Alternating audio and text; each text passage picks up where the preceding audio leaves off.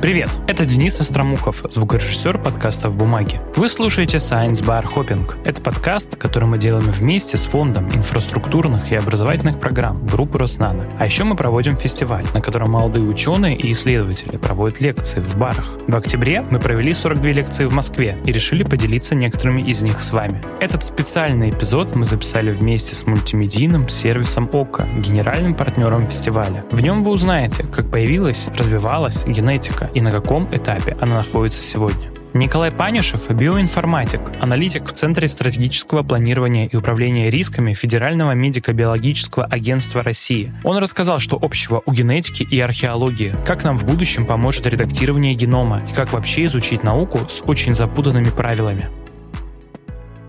Всем привет. Так, и сегодня я расскажу про то, вообще, что такое геном человека, чем занимаются генетики, биоинформатики и с какими трудностями они сталкиваются в своих ежедневных трудах. Поехали. Значит, в геноме человека примерно 2,8 гигабайта, то есть 2,8 миллиарда букв, нуклеотидов, и а, вообще-то это очень много. Вот. И чем он вообще может быть человеку и генетикам интересен? Ну, я думаю, что у каждого есть свои какие-то ответы, но, как правило, самые короткие — это какие-то мы можем определять генетические заболевания, которые случаются у людей и животных. Ну, вот как тут на слайде есть вот гетерохромия, это когда у человека два глаза разных. Это вот пример такой безобидной генетической болезни. Это чисто может быть академический интерес, когда нам просто интересно узнать, как эта штука работает, потому что это вообще-то нифига не просто. Вот, и там много всего внутри есть, взаимодействует, работает, и вообще реально как в космосе темная материя, которая везде. Но мы не понимаем, как она работает, и это прикольно изучать. Вот, а мы можем селектировать коров, селектировать, может быть, когда-то мы захотим селектировать людей, чтобы рождались люди с какими-то признаками хорошими и не рождались плохими. Ну, это, собственно, вотчина генетики. И все вот эти вот определения отцовства, определение, кто же здесь наследил, кто был в этой квартире, это все тоже молекулярная генетика. Вот, собственно, откуда она пошла? Значит, все началось в 19 веке, когда товарищ Грегор Мендель в своем монастыре сажал горох и определил законы наследования, законы Менделя. Вот. Но тогда еще человечество вообще не знало, откуда это берется, что же переносит эти признаки, где они записаны. Но было понятно, что где-то как-то от того, какие родители, зависит то, какие будут дети. И это стало очевидно, это было большим прорывом. И этот прорыв забыли, потом переоткрыли, и в 30-е годы дяденька Томас Морган в Штатах провел много тестов на дрозофилах и выявил, что, оказывается, именно хромосомы, именно ДНК переносят информацию. Получил за это Нобелевскую премию потом, ну и, в общем, дальше как-то понеслось. Потом Вотсон и Крик открыли двойную спираль, а потом в 78 году изобрели такие молекулярные ножницы, это ферменты эндонуклеазы рестрикции, которые позволяют разрезать ДНК в определенных местах, что, собственно, открыло путь для такой прикладной генной инженерии, позволило получать ДНК заданной последовательности. Потом в 93-м получили Нобелевскую премию за ПЦР, ну, а с ПЦРом, я думаю, в этом году столкнулись вообще все. Вот. Ну и вот в 2020 году самая свежая премия — это про CRISPR-Cas системы, то есть которые позволяют редактировать геном прямо внутри живого организма. Это дофига круто. И что же мы вообще-то на самом деле благодаря всему этому знаем? Несмотря на то, что у нас есть очень много разных генетических инструментов, очень крутых, высокотехнологичных, знаем мы по-прежнему не так и много. Если кто-то вспомнит э, школьный учебник там за последние два класса, то если взять широкими мазками, не сильно много чего и поменялось. Мы по-прежнему знаем, что ДНК — это молекула, которая носительна информации, которая позволяет передавать их от отца к сыну, от матери к дочери и так далее. РНК — это большой класс молекул, которые позволяют синтезировать информацию, реализовывать ее в клетке. И белки — это такие рабочие рабочие лошадки, которые обеспечивают все функции организма. И ни у кого исключений не бывает. То есть, собственно, наши волосы — это полимеры белков, ферменты в желудке — это тоже белки. Ну, в общем, все остальное — это практически все белки. Вот, ну, вот это такой вот треугольничек называется центральная догма молекулярной биологии, который наглядно суммирует, как это все происходит. Из ДНК получается РНК, из РНК белки, ДНК может самоудваиваться, РНК может самоудваиваться, а белки могут получаться из ДНК и РНК. Все, на этом я скучную теорию останавливаю, и давайте поедем дальше.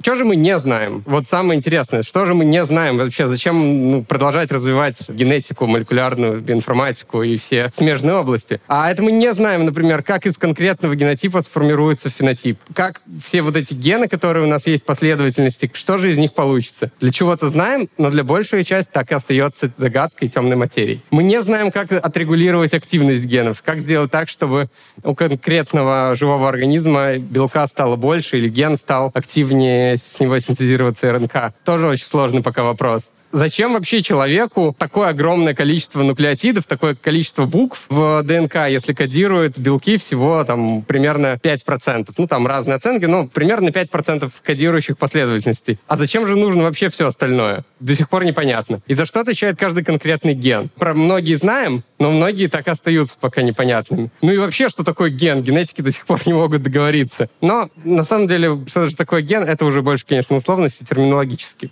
Теперь давайте попробуем представить, что мы переключились от генетики к археологии как бы. С чем-то вот их как раз работа похожая. То есть археологи откапывают разные штуки из-под земли и пытаются восстановить, как же жило общество того времени. Генетики делают похожие вещи. Они как бы берут ДНК из организма и пытаются понять, как она работает. И как вообще понять, как какая-то штука работает. Вот, предположим, нашли вот три вот таких вот абсолютно непонятных, казалось бы, штуки. Ну, первая штука, это вообще очевидно бывает. Ты да, достал штуку из-под земли и сразу понимаешь, что это. Это, вот, это топор. Тут все сойдутся во мнениях, неважно, ты молекулярный генетик или викинг. В целом, со времен палеолита этот топор никак не менялся. Но такого, к сожалению, в генетике практически не бывает. Я долго пытался вспомнить вообще, как, э, в каком случае это было, и разве что смог вспомнить, что правило комплементарности стало понятно именно таким образом. Ученые просто взяли померили количество каждого из нуклеотидов, во многих организмах повторили это много раз, ну и вывели эту закономерность чисто эмпирически. Наверное, нужно объяснить, что такое правило комплементарности. Оно заключается в том, что водородные связи и регулярная двойная спираль ДНК образуются только тогда, когда основание адеин в одной цепи имеет своим партнером в другой цепи тимин, а гуанин таким же образом связан с цитоазином. Адеин, тимин, гуанин и цитозин — это азотистые основания. Вместе с сахарами и фосфатными группами они образуют нуклеотиды, которые собираются в цепочке и образуют ДНК. Для удобства азотистые основания записывают по заглавию главным буквам А, Т, Г, С. Получается, что соответствие А и Т и Г и С называют правилом комплементарности, и такие цепи комплементарными. Или, а, нет, еще есть второй вариант, это когда обнаружили, как ДНК уложена в клетке, и они просто взяли и посмотрели под электронным микроскопом, увидели вот такую вот структуру, которую они назвали очевидным образом бусы на нитке, вот, и поняли, как она уложена. То есть, что есть ДНК, которая накручена как нитки на катушку на белки, а все это укладывается потом в клеточное ядро, подобно дошираку.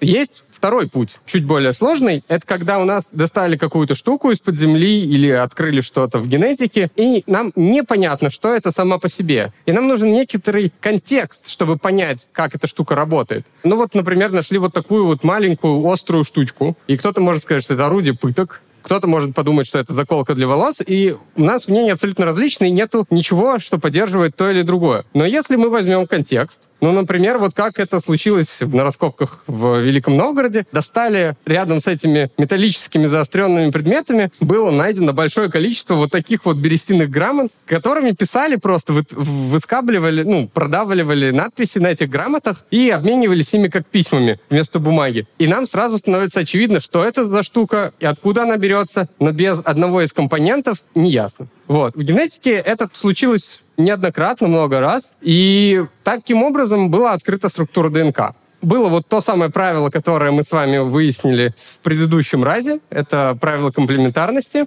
И плюс к этому добавилось еще опытный факт, который открыла Розалинд Франклин. Она получила вот эту вот легендарную картиночку рентгеноструктурного анализа ДНК. И потом Уотсон и Крик долго пытались сконструировать так, чтобы эти факты как бы синтезировать и вместе уложить, и получили в 1953 году свою Нобелевскую премию. Но самый-самый распространенный способ понять что-то из генетики и вообще из биологии — это метод проб и ошибок.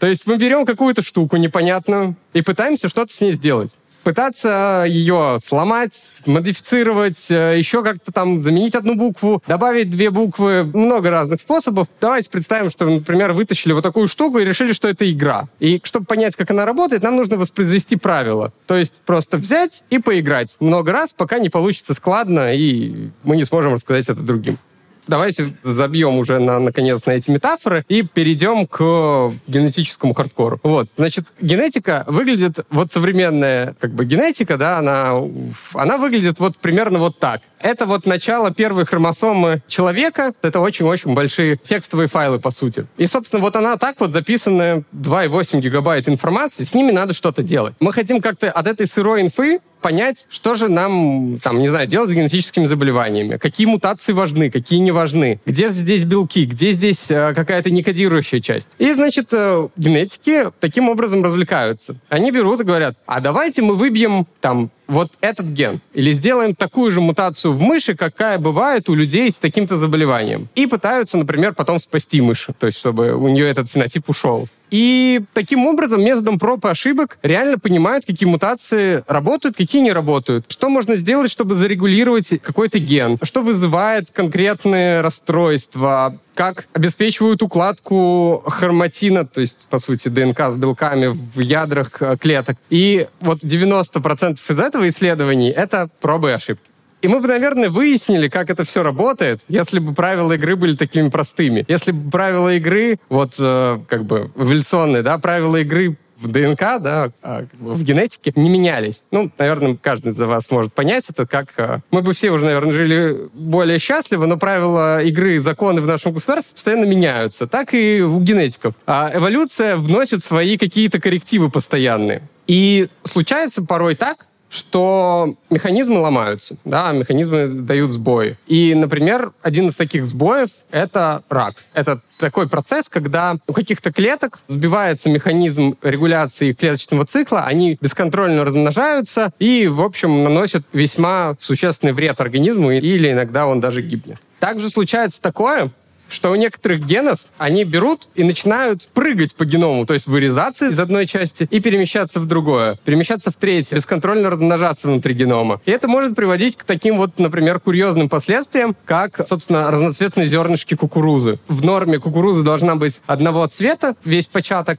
но в каких-то зернах участок ДНК перепрыгнул, сломал копии гена окраски и получались более светлые семена. Собственно, так они и были открыты когда-то в 60-х по сути, это тоже такое Работать должно не так, но вот это такое прикольное исключение. Вот. И вирусы есть. Вирусы, которые вообще не организмы. Единственная цель которых вот это просто размножить свою ДНК или РНК генетический материал. И вообще по барабану на то, как там организмы живут, чтобы они были счастливы или вообще жили. Они просто хотят размножиться. То есть это, по сути, взбунтовавшийся кусочек ДНК, который ну, как компьютерный вирус, по сути, работает. И в отличие от каких-то археологических вещей, да, которые мы один раз и навсегда установили, и они уже так и устоялись, у жизни есть свои планы. И со временем происходят какие-то апгрейды.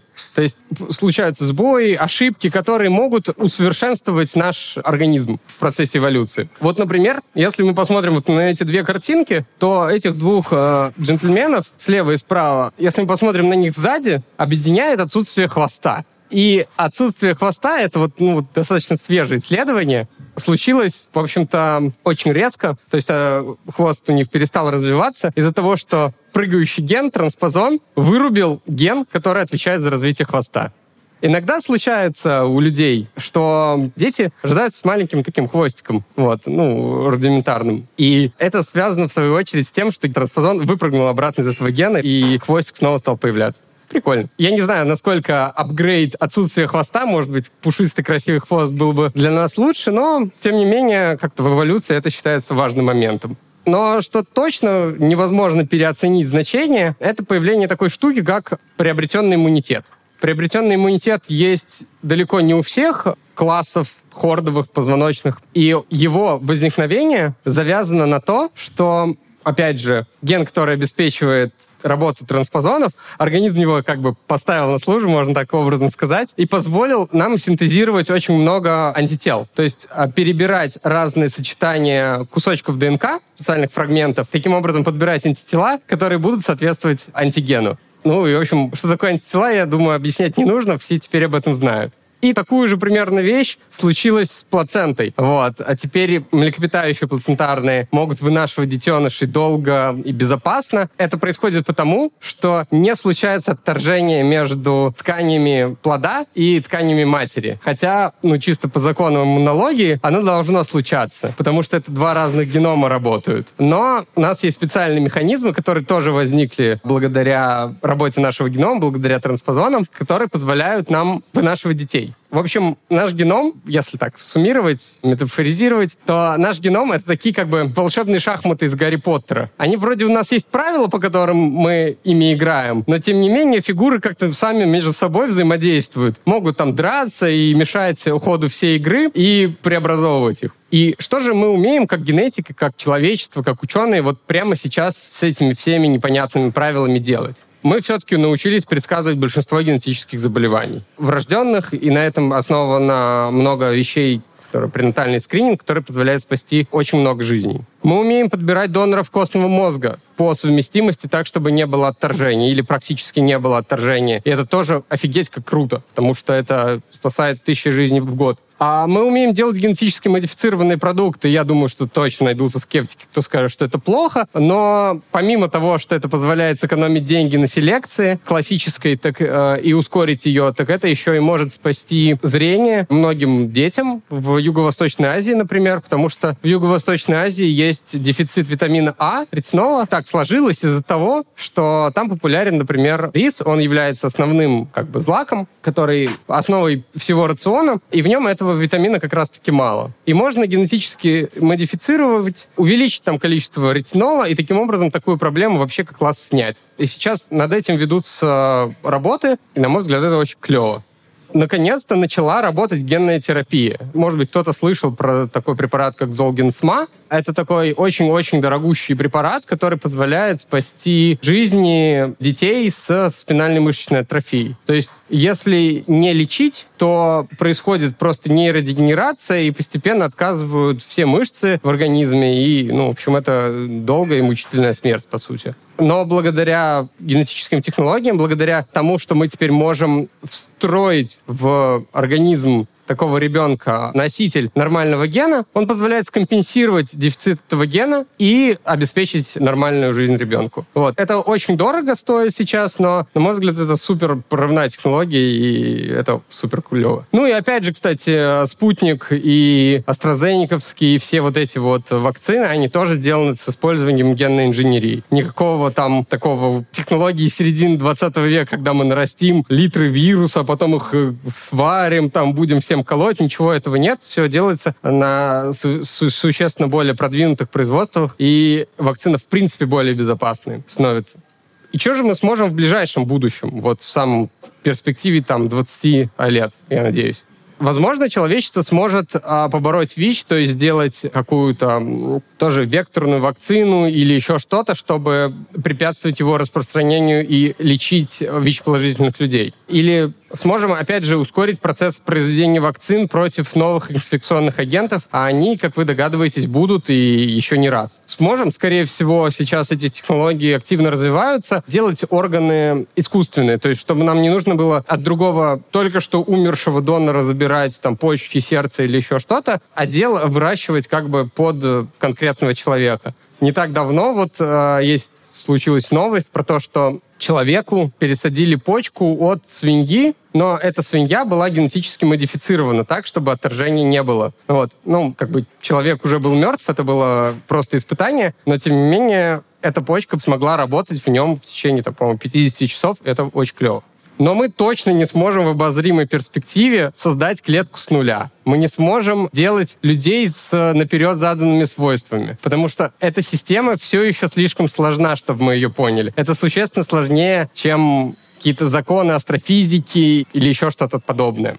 Мы можем представить, что сейчас человечество находится на уровне какого-то такого часовщика, который вот ученика, да, который только-только входит в профессию. Мы можем починить часы, в которых сломалась одна какая-то деталька, конкретно ее поменять. Мы можем так примерно сказать, как работают часы, что вот здесь есть маятник, вот здесь есть вот храповичок, и вот тут вот стрелки крутятся, но в тонкостях мы еще не разбираемся. А если нам дать отдельные детальки, мы ничего сделать не сможем. Надеюсь, было интересно. Спасибо за внимание. Это была лекция Николая Панюшева. Еще несколько лекций Science Bar Hopping вы также можете посмотреть на сайте ОККО, генерального партнера прошедшего фестиваля. Подписывайтесь на нас на любой удобный для вас подкаст-платформе и следите за обновлениями в наших соцсетях. Всем пока!